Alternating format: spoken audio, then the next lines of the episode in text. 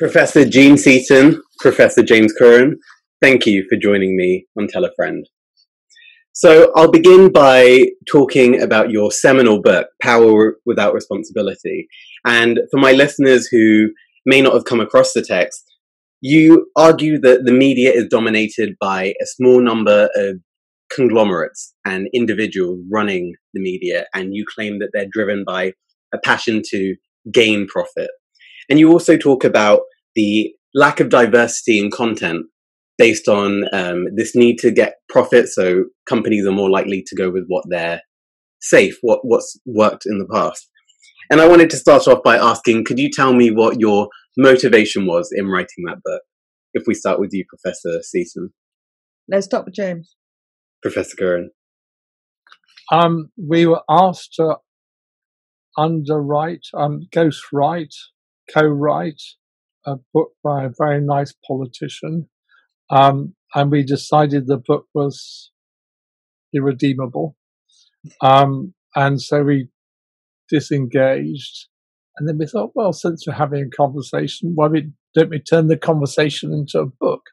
So it was completely um, unplanned, but um, that's how it started. But it, it started. It started. Didn't it start because? I mean, it started a very, very long time ago when we were young. So it's that long ago, and these things sound obvious now. But it also started because we thought that um, we were surrounded by people who wanted to talk about the content of the media. And we thought that was really interesting. But we also thought that that content was at least in part the product of the way in which the structure of the media industries worked. And although that is obvious now, I think it wasn't quite so obvious then. So I think there was some sense that if you wanted to grapple with the impact of the media, then you needed to understand the drivers of the media industries, as you still do. I mean, you know, you need to understand that Facebook is, you know, destroying democratic politics everywhere, but it's driven by.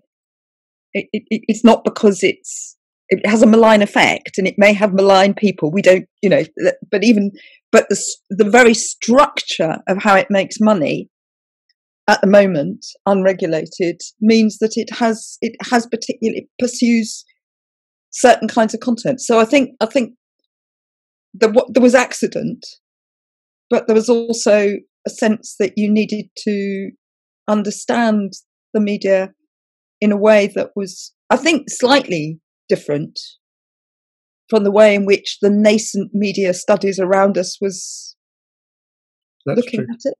Because it was text based and it was shaped by Inglet, and we had a different take. Yeah. Absolutely. And in the book, you took a historical approach looking at the development of media. And did you find that this seek to gain profit by these media organizations is something that has happened throughout history, or was there a particular turning point that caused this shift? Professor Curran? I think it. I think it's always been there, um, but there was a moment in the first half of the 19th century where a new kind of journalism developed, and that was driven by politics. And it became a powerful popular force with a mass audience committed to the advancement of the working class. And that was different from the commercial press. And that's the only moment in history when that kind of press um, had a popular impact. I mean, but you, you, I mean, the second bit of the book is about broadcasting, and the, sure. there was an alternative model available mm. in Britain. Indeed. Um, and over the time that the book's been around, that model has been deliberately and systematically wrecked in America, and in my view, is under you know the most extreme pressure that it's been since we wrote the book, really, um, here. And that alternative model, although not perfect, was one of um, which was embodied in the BBC, rolled out to Channel 4 and in its heyday LBC, which is back again as a really interesting commentator, out to ITV. That model was one of always imperfect. Everything's always imperfect, but that, that's great. That's, that's just human. Um, can be better, can be worse. Was one of sa- saying that broadcasting was such an important new instrument for informing voters and informing and enriching lives that it had to be regulated in the public interest.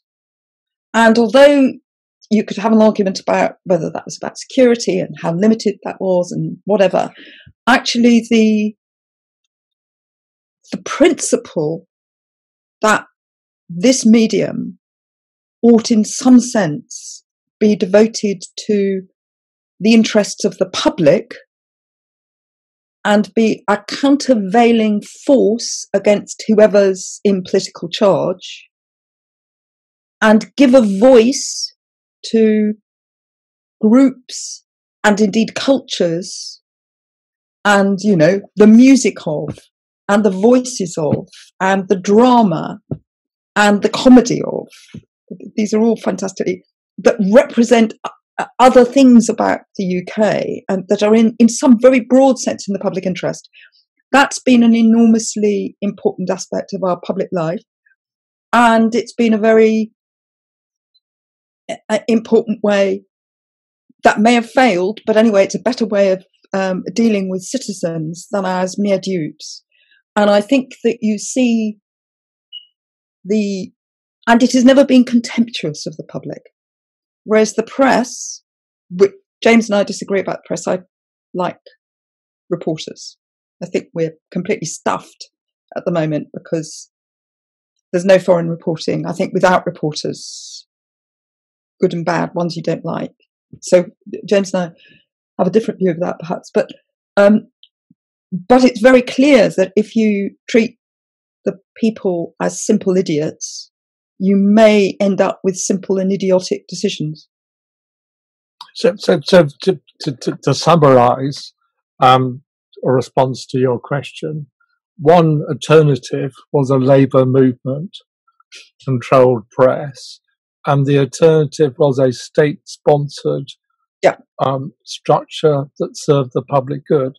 And these are the two alternatives that history offers to a commercially driven, profit oriented, power hungry um, commercial medium.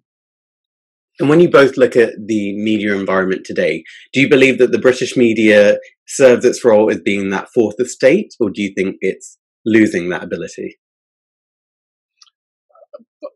Who's going to go first? I mean, very quickly, my take is that um, the press has tended to be a cheerleader for a conservative government. That's not always true. It's not true now. Part of the press is attacking Cummings. But in general, the market undermines the freedom of the media because of the close relationship between government and um, conservative proprietors. In contrast to public service broadcasting, which, notwithstanding its links to the state, is much more independent of government and is much more vigorous in holding government to account, though the extent to which that is true varies over time. So, from your response, am I right in believing that you believe the Chomsky argument of the media serving as its role is manufacturing consent. So this close relationship between branches of government and these media conglomerates, do you believe that they're involved in the same system controlling the populace? I'm, I'm, I'm, it seems to me Chomsky's analysis, though wonderfully insightful, um, is centered on America. mm. and he projects a universal account based mm. on the American experience.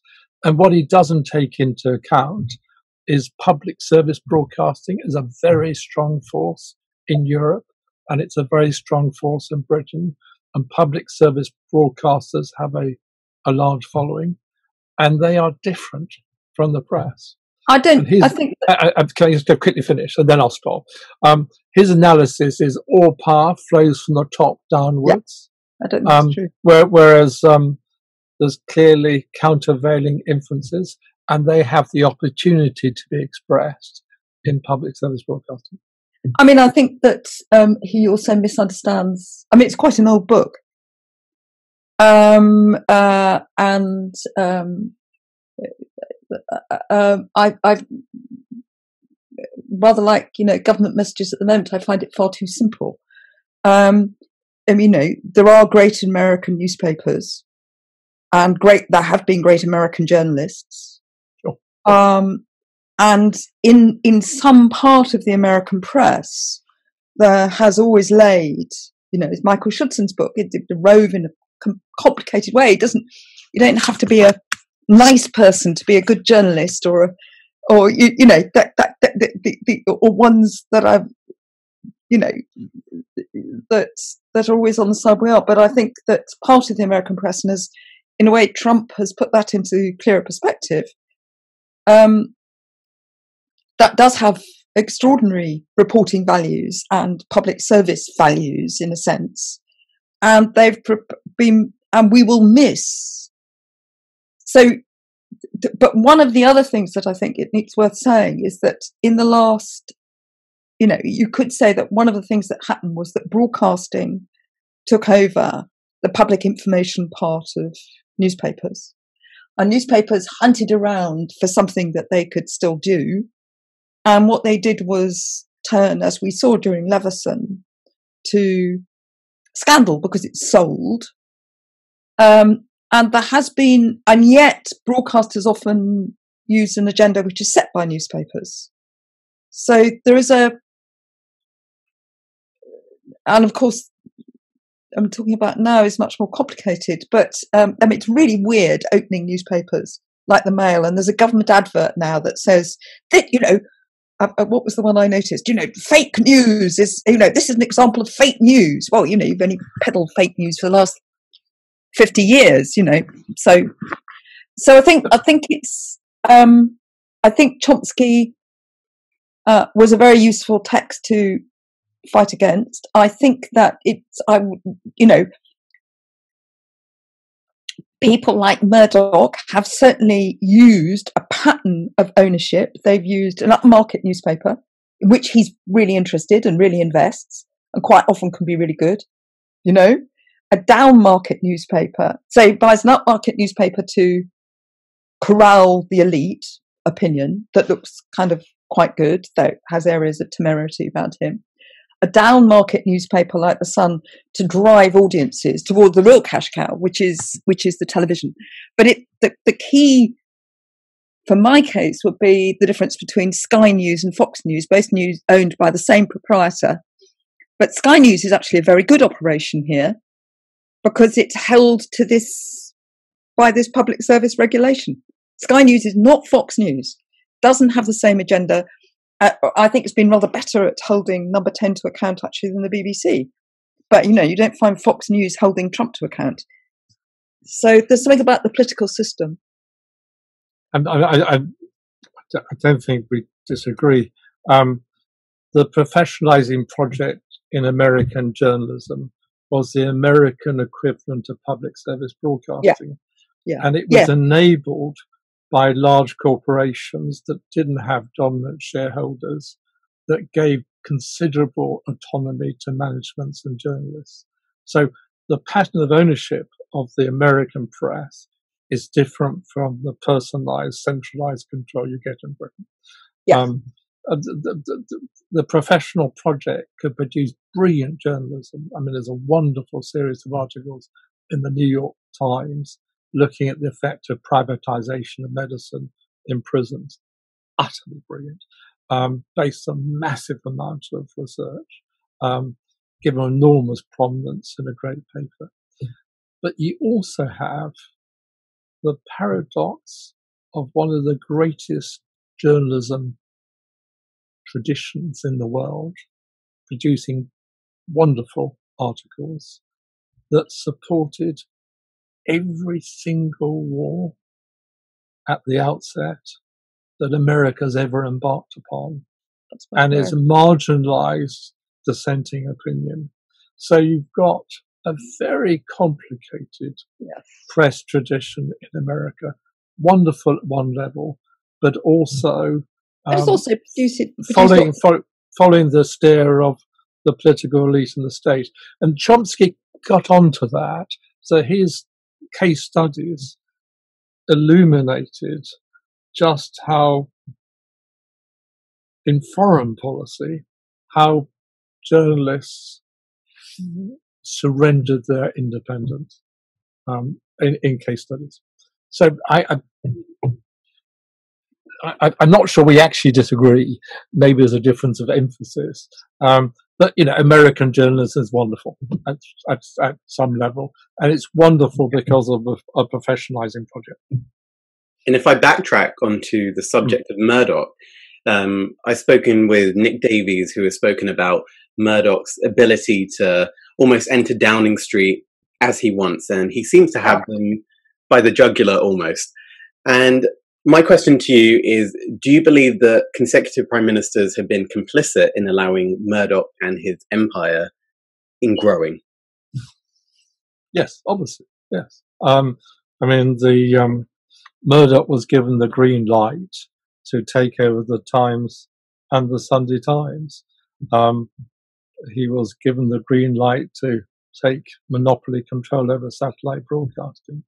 Um, politicians, New Labour and Conservatives, were happy to make Murdoch happy, um, provided they he supported them, and that's been um, well documented by Nick Davies and others. And John I wanted, Seaton, James Carrington. I wanted to. I mean, I think I think Murdoch's. I think Murdoch. There's two things about Murdoch. It's always worth saying he'll die. You know, he'll um, and presumably quite soon.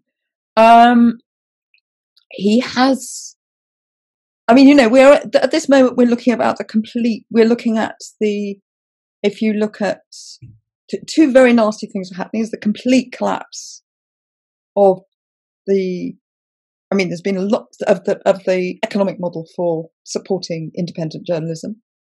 That, to some extent, has been supplanted around the edges by something I'm very suspicious of, which is sort of paid for journalism. But you know, and it's been it's meant that newspapers are, I think, more. If you looked at the Guardian, it's peculiarly um,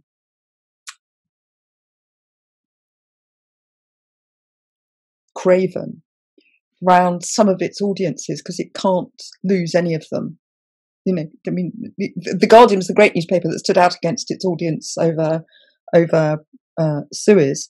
So th- th- th- that that that you know, I'm, and of course, Facebook and Google have just stolen content. I mean, first they took the content, and then they took uh, the attention of the readers. Then they took the advertising, then they took the attention of the readers. And there is a worldwide crisis, I think. I mean, um, in in how we will produce organizations with sufficient heft and some money, because journalists need paying, everybody needs paying, um, to do the kind of investigative reporting and day to day reporting that somehow keeps some sort of scrutiny on things. So you're you're talking to us as a moment of unique peril for the thing that we have called journalism. And I can't see I mean you can see other sources during COVID. I can't be the only person that's become an we I now subscribe to The Lancet, which I really uh, recommend. It's beautifully written. It's fantastically well written, The Lancet. But oh, just as during Grenfell Tower, the thing you really needed to look at was construction news because they've been really carrying the prequel to Grenfell Tower. So there are other places where there are there is stuff going on, but that, that, that I'm. I mean, you know, there is no big alternative model to support the scrutiny of power, and we might miss it when it's completely gone. Yeah, I, I agree with that. Um, the business model supporting journalism, which was advertising, um, yeah. is in the state of collapse. Um, the, the Labour Bureau of Statistics concluded that publishers more than half their workforce between 2002 and 2016. I mean, how dramatic is that? The, the reduction in, in Britain is, is less severe, but nonetheless, um, the business model is in crisis.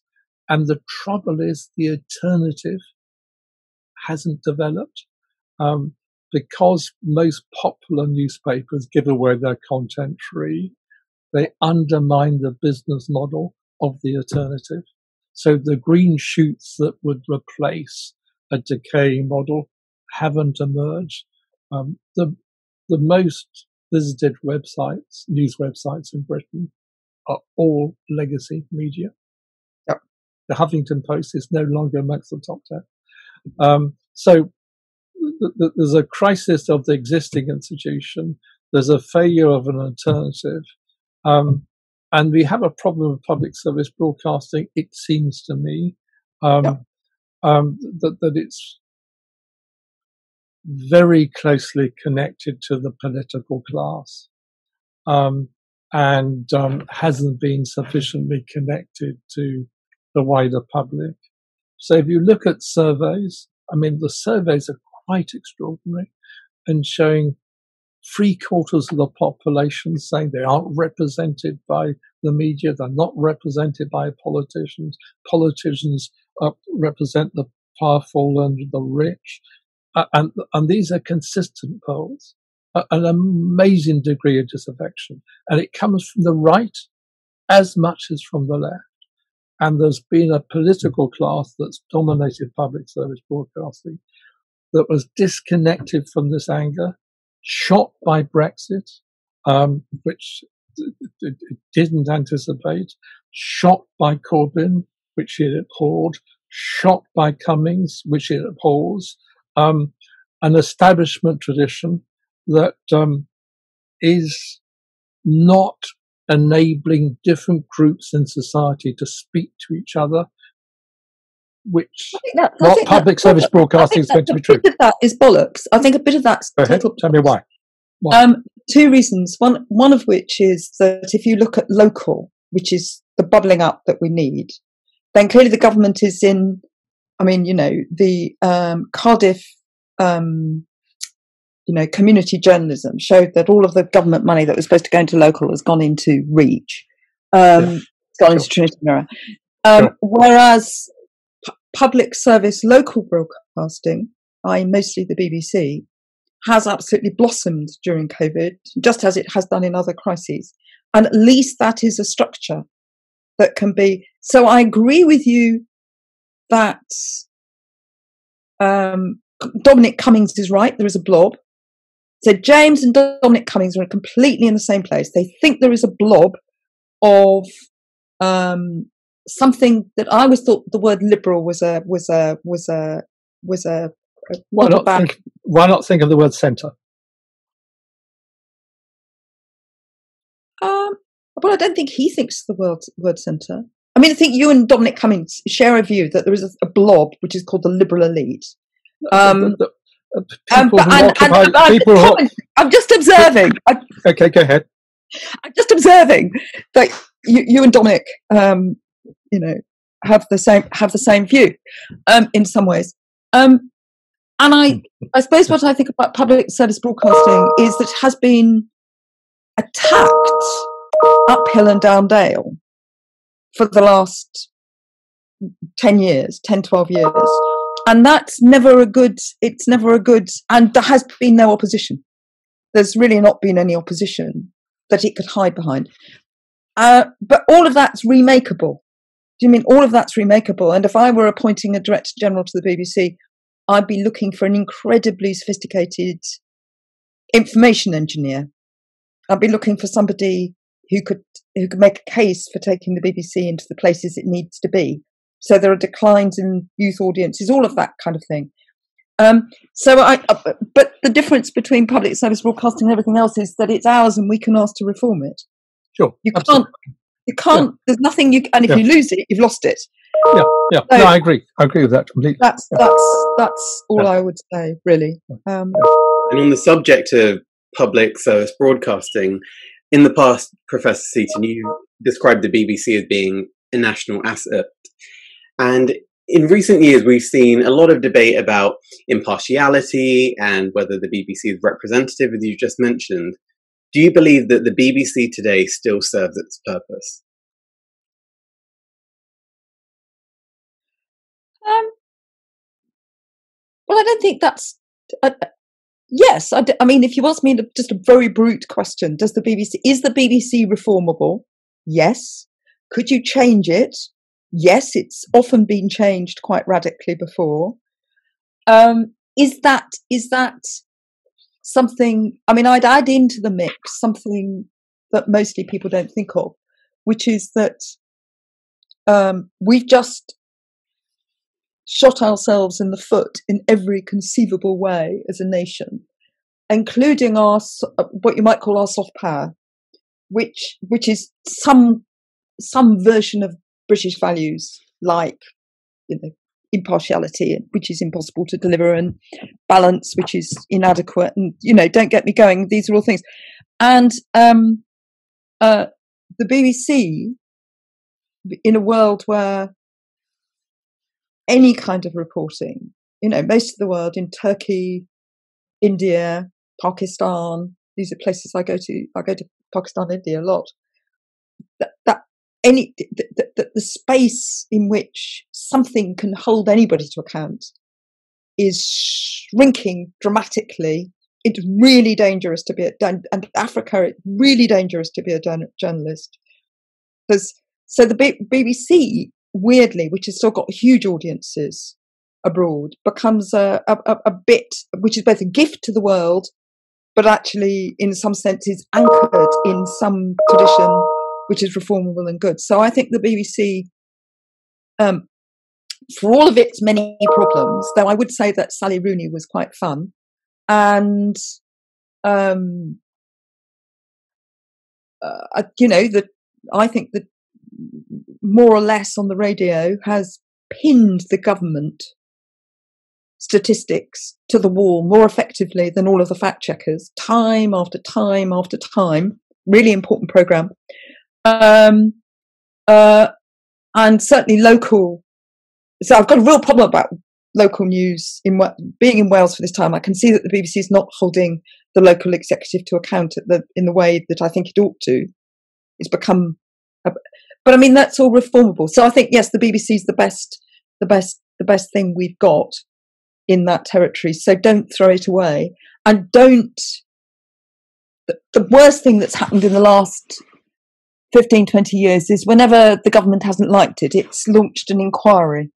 So if, and change the, change the governance. Um, and if you do that enough, you probably might end up with a frightened BBC. So I, I but you know, these are never perfect. It's not perfect. I thought, I thought it was deeply responsible for getting Brexit wrong. Um, for two reasons. One of which is the James reason. It wasn't perhaps listening enough. And secondly, it didn't do the key job, which for me is that impartiality doesn't require you to back a lie on the side of a not lie. The BBC is they're always there to say this is the truth, but these people diverge about it, and I think it failed on that absolutely fundamental interpretation, which I which I would call hard impartiality, which is you you can't hide. You just have to say we think this is true. I, I find myself agreeing with everything that Jean says. Um, I mean, you only have to very unusual. very unusual. I mean, you only have to compare the British press to British public service broadcasting. It's chalk and cheese. I mean, the British press is oh. the least trusted press in yeah. the whole of Europe, with the exception of Macedonia. British people trust their press less, even than the Serbians trust their press. I mean, we have a really degraded form of journalism. Contrast that with public service broadcasting, which, with all its imperfections, does a very much better job. Um, and it can do an even better job. And yes. we need to help it do so.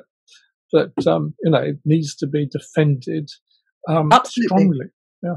I mean, if you look at what's happening now, um, if you look at, you, so the BBC's right up in the approval ratings, been very important. Radio listening hugely increased. BBC's really stepped up to that. The education stuff, you know, of course, it's middle class parents, but it doesn't matter. It's it's it's produced amazing educational resources. It's um, you know, there are bits of, you know, Evan Davis ought to be taken out and sort of, I mean, I know how I would have run the, I mean, Laura Kuenssberg and Evan Davis are not right for this moment and could have been dispatched immediately to some, you know, grazing patch for people who are not the right voice for this moment. Leaving all of that aside, the BBC thing. Um, however, the government, um, which apart from being hapless, shambolic, incapable, deceitful, a court um, appointed for cronyism, never ability, having ruthlessly eradicated any kind of all of those kind of you know there's obvious things that we all share, um, which is a bit sad because there's a pandemic going on out there, you know. But the, the the government is still on manoeuvres against public service broadcasting, and um, and any hope. I mean, I'm surrounded by cheery people who think, oh, there's going to be a lovely new settlement after COVID because people are going to be so nice. If you look at what, for instance, what the government's done over track and tracing, gone to a private firm, not to the state track and tracers who round AIDS. I happen to be in a sociology department that uh, when AIDS really bumped up, Mrs. Thatcher understood that AIDS mattered. Scientist, she took it on, she didn't reject it. Morally, she was opposed, and then she took it on. Round AIDS, we developed a fantastic track and tracing and that the remnants of that are still there in local health, health authorities. Government's not going to them; it's going to private firms. If you look at um, the dole, dole out they've given to Trinity Mirror and Mail, they're still paying off their cronies. Um, and it took COVID to make government ministers go back on the BBC. I mean, this is really an astonishing, literally an astonishing thing to say. So, and Dominic Cummings, who, unless something has happened, is still in there, isn't he? He hasn't, because he oh, can't be sure. abandoned. Yeah. Sure. No. Um, uh, you know, hates journalism and particularly he hates the BBC because it's part of the blob. So, my view is that, you know, the BBC's got enormous cuts coming down, enormous new round of cuts coming down the, the, the, the thing. It's going to be trammeled by another set of um, uh, restrictions about what it can do, um, instead of saying we have a real information ecology crisis, which we obviously do. So, what instruments have we as a sensible place that will prefer people to be a little bit more rational, but we understand they've got emotions? Instead of saying, well, we do have this thing called, it's called the BBC and public service broadcasting. said perhaps actually they'd be better at that. During the Second World War, in the end, the government gave up on the BBC and said, okay, you do it. You, you know, it kept control over news headlines, but it basically said, okay, I think you're better at it than we are. Um, instead of that, which would be, we have a real crisis about information. And the BBC would be an instrument we could use in that crisis. We have very few other instruments around. Instead, the government's pursuing its narrow, politically motivated, malice, big vision of a world without any of this public service in it. Yes, and I, I think that's right. Uh, so maybe the pandemic may de- derail that, but but there's an alternative right project which is yeah. to yeah. undermine liberal centres. And public yeah. service broadcasting is one liberal centre, universities are another. And they were to be brought to heel. What happens with the pandemic and whether that changes politics is open. But that was the project clearly that um, Boris yeah. Johnson and Cummings was, um, and it's basically a replay what's happened in America. It's American. Uh, uh, uh, yeah, it's American radical right politics. Um, I mean, so we're living in a very. Sorry, go ahead. I, go ahead. Say, I mean, there is a lot to be fought for in this moment. Sure. But whether the forces are aligned to do the fighting is one thing, and yeah, and the, the, there is um, you know, you know, kill all the normies is is the is the Cummings motto really. And I, I, wanted to shift to talk about this internet revolution um, in regards to Brexit, because we saw loads of people airing their grievances on social media sites. And Professor Curran, I know that you've been rather skeptical of this idea of the internet democratizing news and communication. But don't you believe that these social media sites did allow people to circumvent the traditional media channels and actually spread their own news and take in news that wouldn't traditionally be reported in mainstream sites? Oh, absolutely. Completely, I do. Um, the argument that social media was simply an echo chamber, um, simply um, mm. reinforcing ghettos, which was the standard argument, fail to understand that the internet is constituted on social rather than political lines, that um, all sorts of different friendship groups, social networks are organized through social media and they are politically heterogeneous.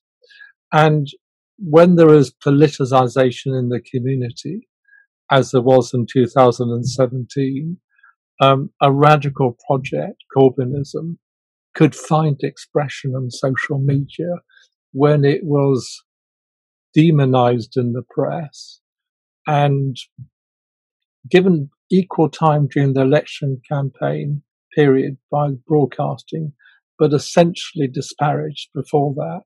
So social media was really important, enabling young radical people to speak to each other, but speak to other people as well.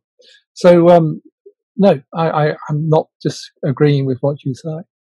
But um, I mean, I mean, the, the, one needs a bit of skepticism as well, which is that um, clearly the social media are we're clearly in a we're clearly in cyber we're in a cyber warfare moment in which um, uh, if you look at all of the a great deal of the material that's been coming in around COVID, around hospitals and so forth, has um, originated in hostile and indeed enemy states.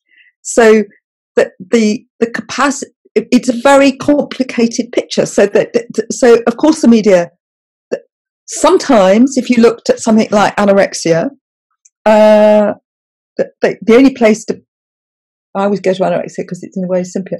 The only case to sort of deal with anorexic communities is to be online in ways that help them but many of those anorexic communities actually increase anorexia. That's what they're there to do. And so it's a it's a very sophisticated new information system, but one shouldn't be one shouldn't be ignorant of the fact that the alternative right has used it very, very effectively, probably of, better than the uh, uh, that, I, and that alien that yeah. that enemy states are are are, yeah. are clearly influencing it. So you know, it, um, of course, that, of course, that's right. So social media can spew out hate as well as promoting enlightenment, and it can yeah. spew out um, alt right views as well as radical left views. Um, all that's true. I'm not suggesting. I'm not signing up to a kind of Silicon Valley view of social media, but it is the case that social media provides an outlet yeah. by by this by bypassing established media that enables some voices to be heard that have been not suppressed but not given much space. And that's sometimes good and it's sometimes bad. Yes, but it's it, it, it, it's you know, it's a change. And when we look at more recent uh, forms of media, so such as this, a podcast, YouTube channels and blogging, don't you think the rise of this new media almost challenges the assessment made in your book about power being contained in a small group? I, I, I don't actually. Um, the reason why I don't is because legacy media have been enormously effective in colonizing cyberspace. Yeah. Um, um to repeat what I said before, the most visited news websites in America and Britain and elsewhere are dominated by legacy media. Um, if you look at what Google privileges on its front page, it's very strongly derivative from legacy media. If social media content itself can be influenced by legacy media. So the notion that um, its power is dispersed is, I think, um, mistaken. Indeed, I think in the last edition of Power Without Responsibility, I over argued that point. Um, it seems to me that we have big leviathans who are wounded, who are bleeding, who are doing their job less well because yes. they're in crisis, but still they have a big shadow, and that big shadow is extended to the internet. I mean, I think there's another thing too, which is about tone and manner, um, which is that, that a, to- the tone. So you had to go back to Onora O'Neill, perhaps, but um, a lot of the tone and then it may be generation, it may be just like I find this tone, but the, the tone is one of people who hold rights against some other unknown other who is withholding rights, and that tone is a very is a very um, and it's a very difficult tone in which to have um, to listen to you know, it's not a tone which is meant to be listened to. It's a meant it's a tone which is meant to assert a right against somebody who's not giving you what you deserve best. And that tone um, is very much derived from from the legacy media actually. And it's it's a very unhelpful tone to have um, useful political discussions in because all it does is and that's where the right has been i think um, I think so interesting in a way. Um, I mean, people, you know, I mean, Brexit was the um, articulation of legitimate, um, legitimate distresses. It was about towns, not cities. It was about little places. I mean, I'm in the middle of Wales. You know, I'm surrounded by little dying towns that used to be noble. Um, they feel resentful about that. They not so many of them. But um, so I think that the tone in which political discourse is conducted on the social media, which what is is very much one of which ASA gets very personal very quickly. I mean, you stick your nose above, and before you know it, you know your gran is blamed, um, um, and it gets personal. Of course, women have been more subject to that. If you look at the uh, attack on somebody like Suzanne Moore in The Guardian, you know, for views that really challenge some groups' views. They're, they're pretty, they're pretty extreme. Um, so I think both the tone and within that, the politics of the tone, which is you're withholding something from me, give it to me, and you're outrageous, um, is very, very inimical to the kinds of discussion that democratic deliberation just has to has to move forward in. I, I think that's true, and it, it, it's the hectoring tone is actually yeah. very similar to the tabloid press. Um, it's, so it's not it, it's not so new, um, no. but but but it's contrasted with public service broadcasting, which tries to have some kind of deliberative discourse, which relates to evidence and which seeks to establish the truth at, at, at best. Uh, uh, and um, that discourse we should hang on to. My only feeling is that discourse was too exclusive. It didn't let enough voices in. Um, yeah. But that's not something that's inherent in public service broadcasting. There have been periods in the 30s, the late 30s and the 60s, when public service broadcasting opened up and allowed lots of voices to be exchanged.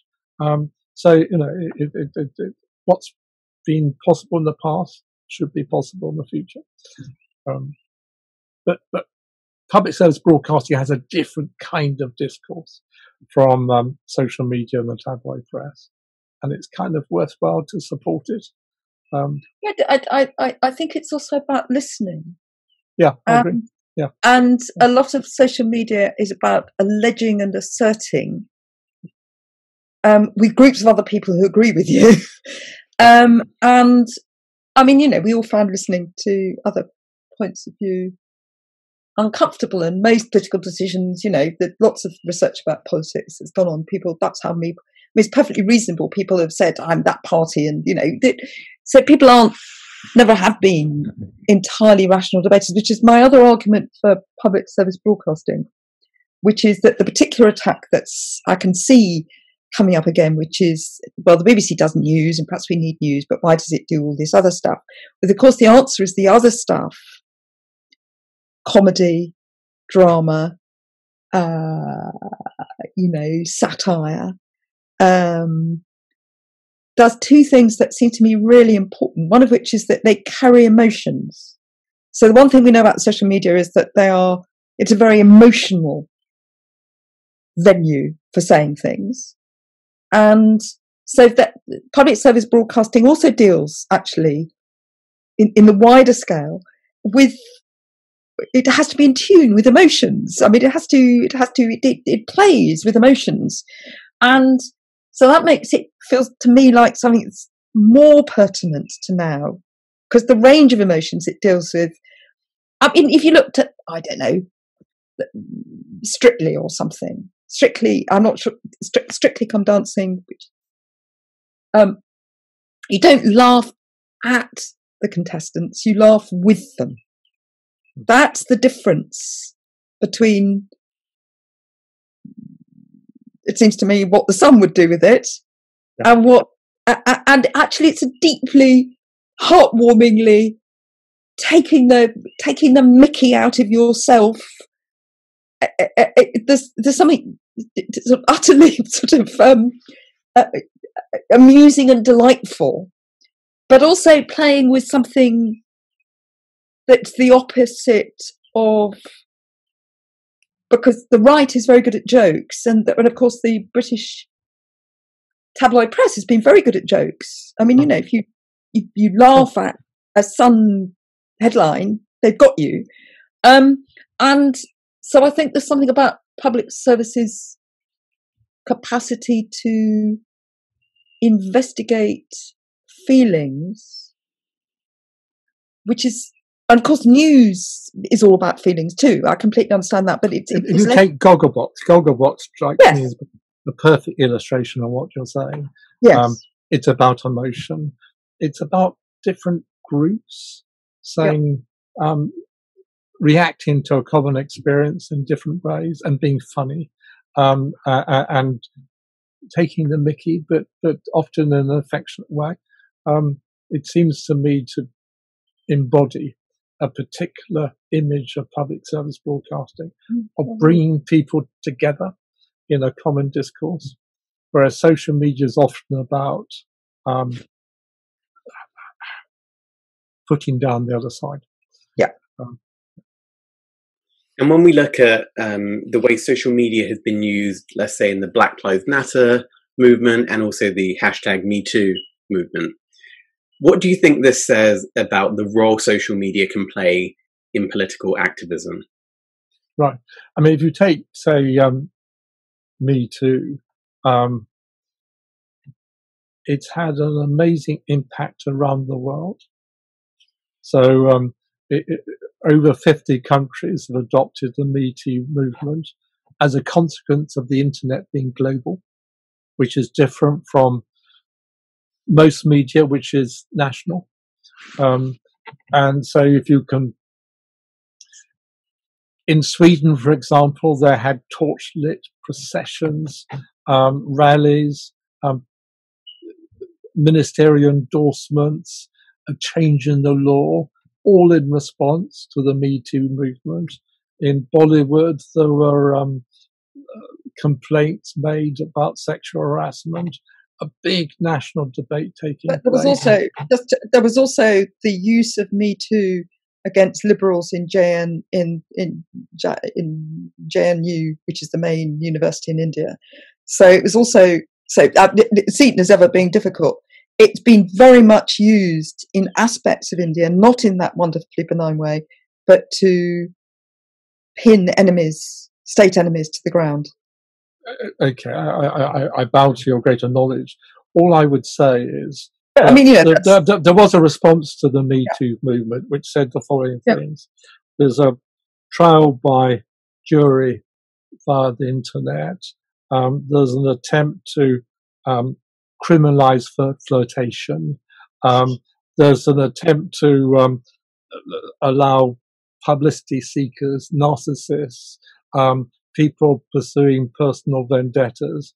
Um, all those comments were available in newspapers like the Daily Mail. But the sheer extent of the protest yeah. established the magnitude of the problem. So yes. I'm sure, of course, that, that any argument can be abused. But what the Me Too movement did is it showed the power of crowds in a global context and it generated a debate about what is acceptable, unacceptable behavior, which will probably change social norms. So yeah, that is an example, even if there were obviously examples of abuse where you see social media achieving something that um, is kind of unprecedented. Yeah. You know, the, the, the campaign against slavery um, yeah. took over a, a, century to achieve. Yeah. It was facilitated by posts transported by sailing boats, people meeting each other after journeys taking weeks. I mean, in the case of Me Too, um, a million tweets followed. Um, uh, one tweet in the space of one month. There were then two million tweets in January the following year. I mean, just an explosion of collective influence. Yeah. In the case of in the case of um, Black Lives Matters, um, what is striking is how often protests um, have been ignored. Um, when there's been prosecutions of police officers, they've usually got off.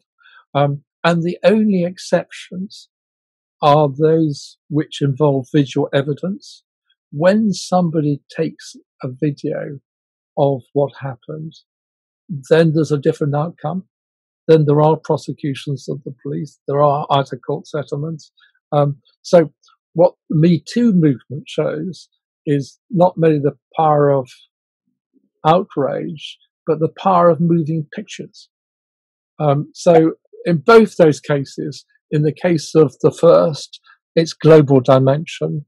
And in the case of the second, the power of circulating pictures um, between each other which is often then taken up by the media.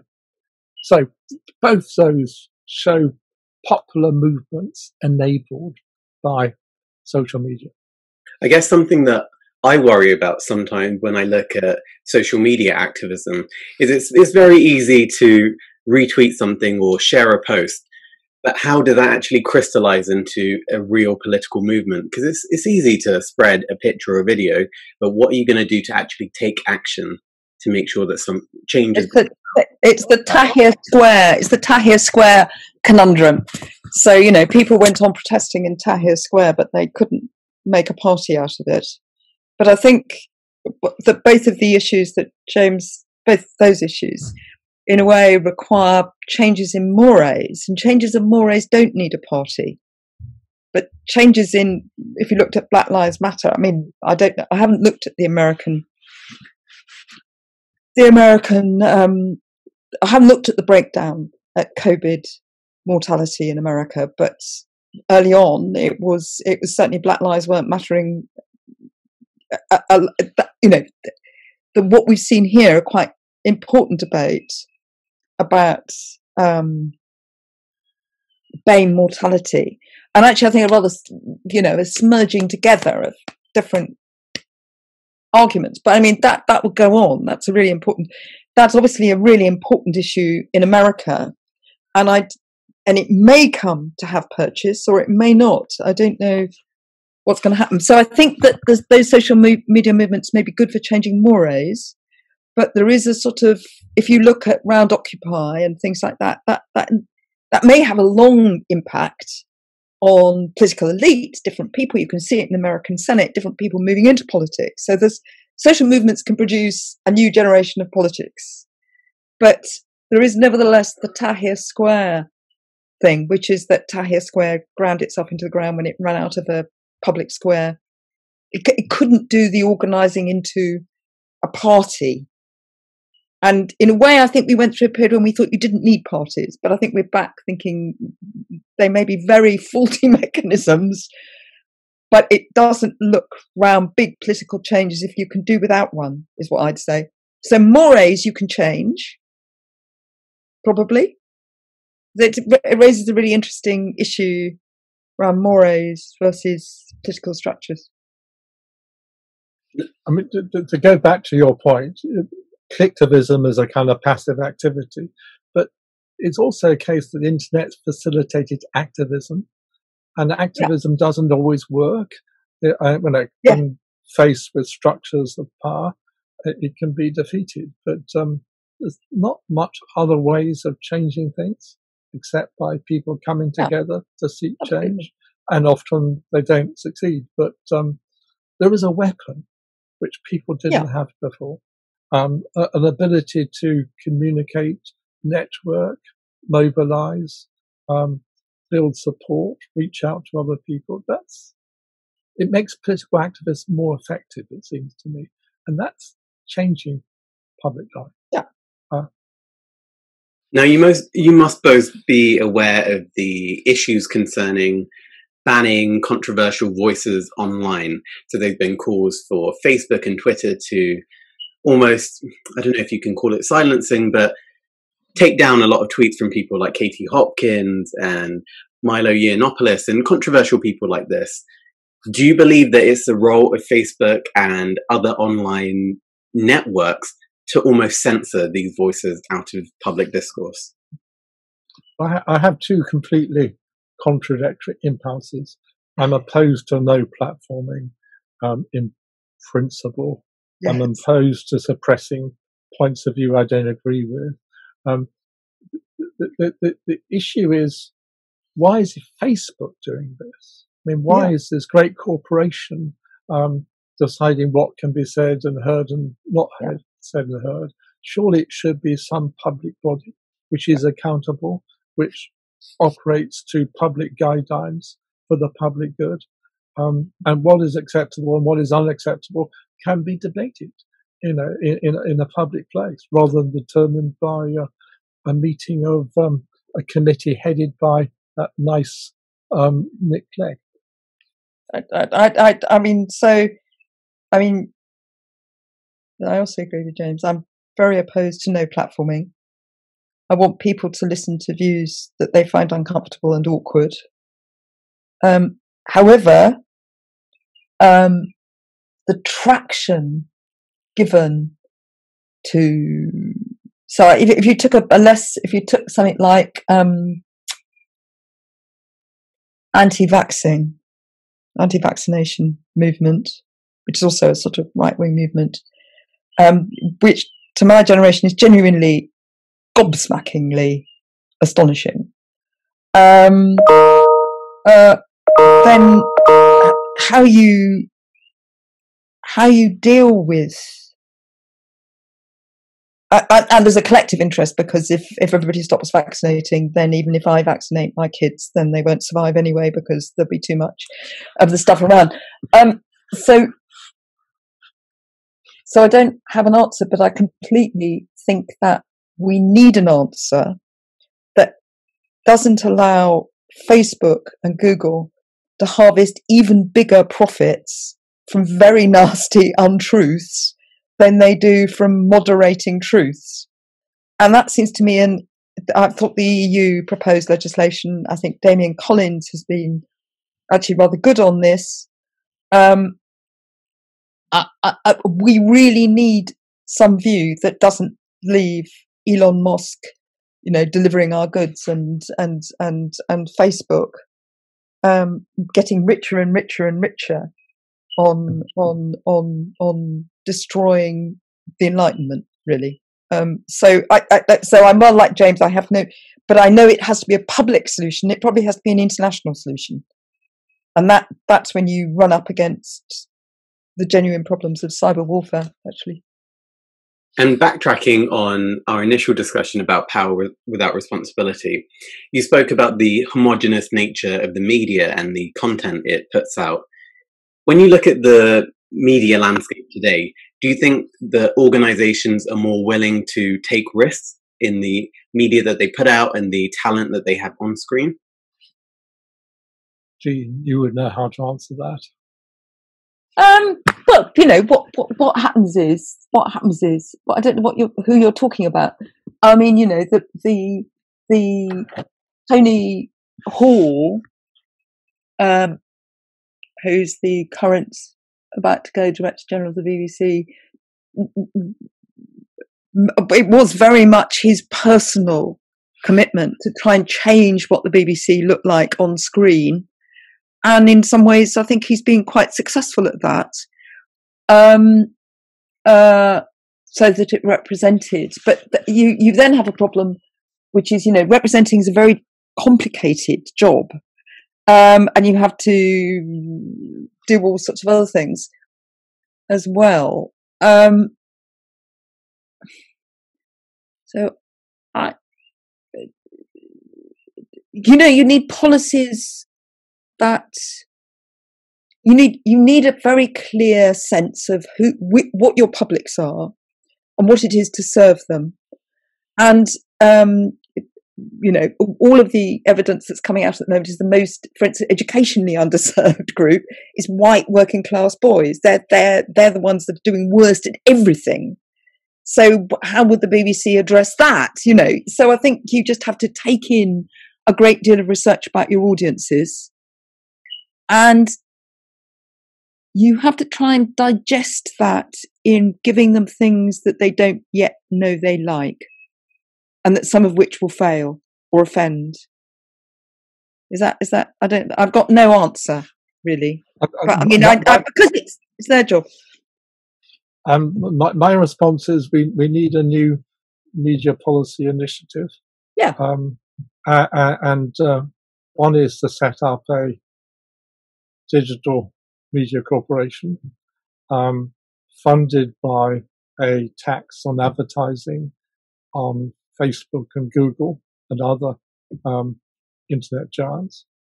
Uh, and its purpose would be to fund um, ventures and voices that serve the public good, whether on the left or the right. Yep. And that would provide new opportunities for um, an opening up of the but media space. Sorry, was that? I think I'd. I mean, I, I, I think I would. So I always worry about governance. Um, but I mean, I agree. I think I would roll it into one of the organisations, or I'd roll one of our organisations up into it. You know, I might roll mm. the BBC up into it. That because um, one of the things you see. So that, the other thing you might just throw into the mixture is that the bits of the BBC's capacity to operate independently have been chopped off and given off to outside things. Every every time I go to a, a meeting of um, children's content producers who are wonderful, and what's happened to children's content in Britain is terrible because we're very very good at British children's content, which then sold all around the world. And we happen to be very, very good at children's books. So there was a sort of synergy around the British imagination.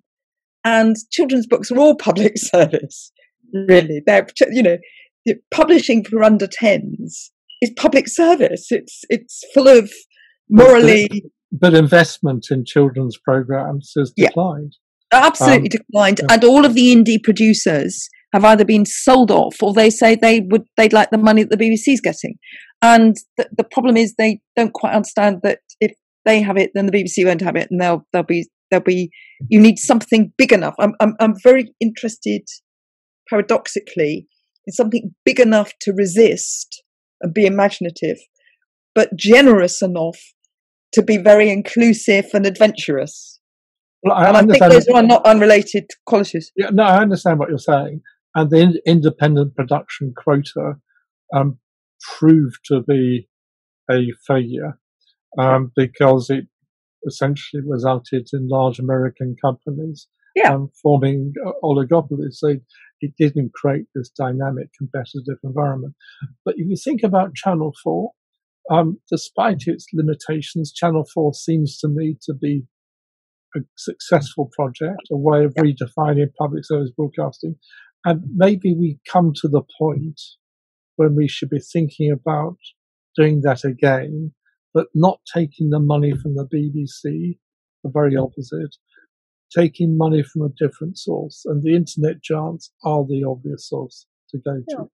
Yeah. Um, so, so, and, and, and, you know, I'm all for defending the BBC to the hilt, but I'm kind of aware of the fact there are problems and the problems could get yeah. greater because the institution under attack tends to be cautious and play safe. It wasn't um, panorama. Panorama.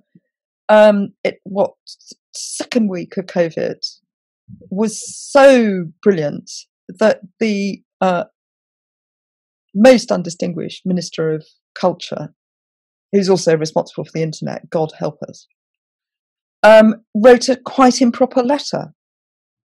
You know, so that's not that's that's. I mean, you know, there, there only uh, I can only think of three letters.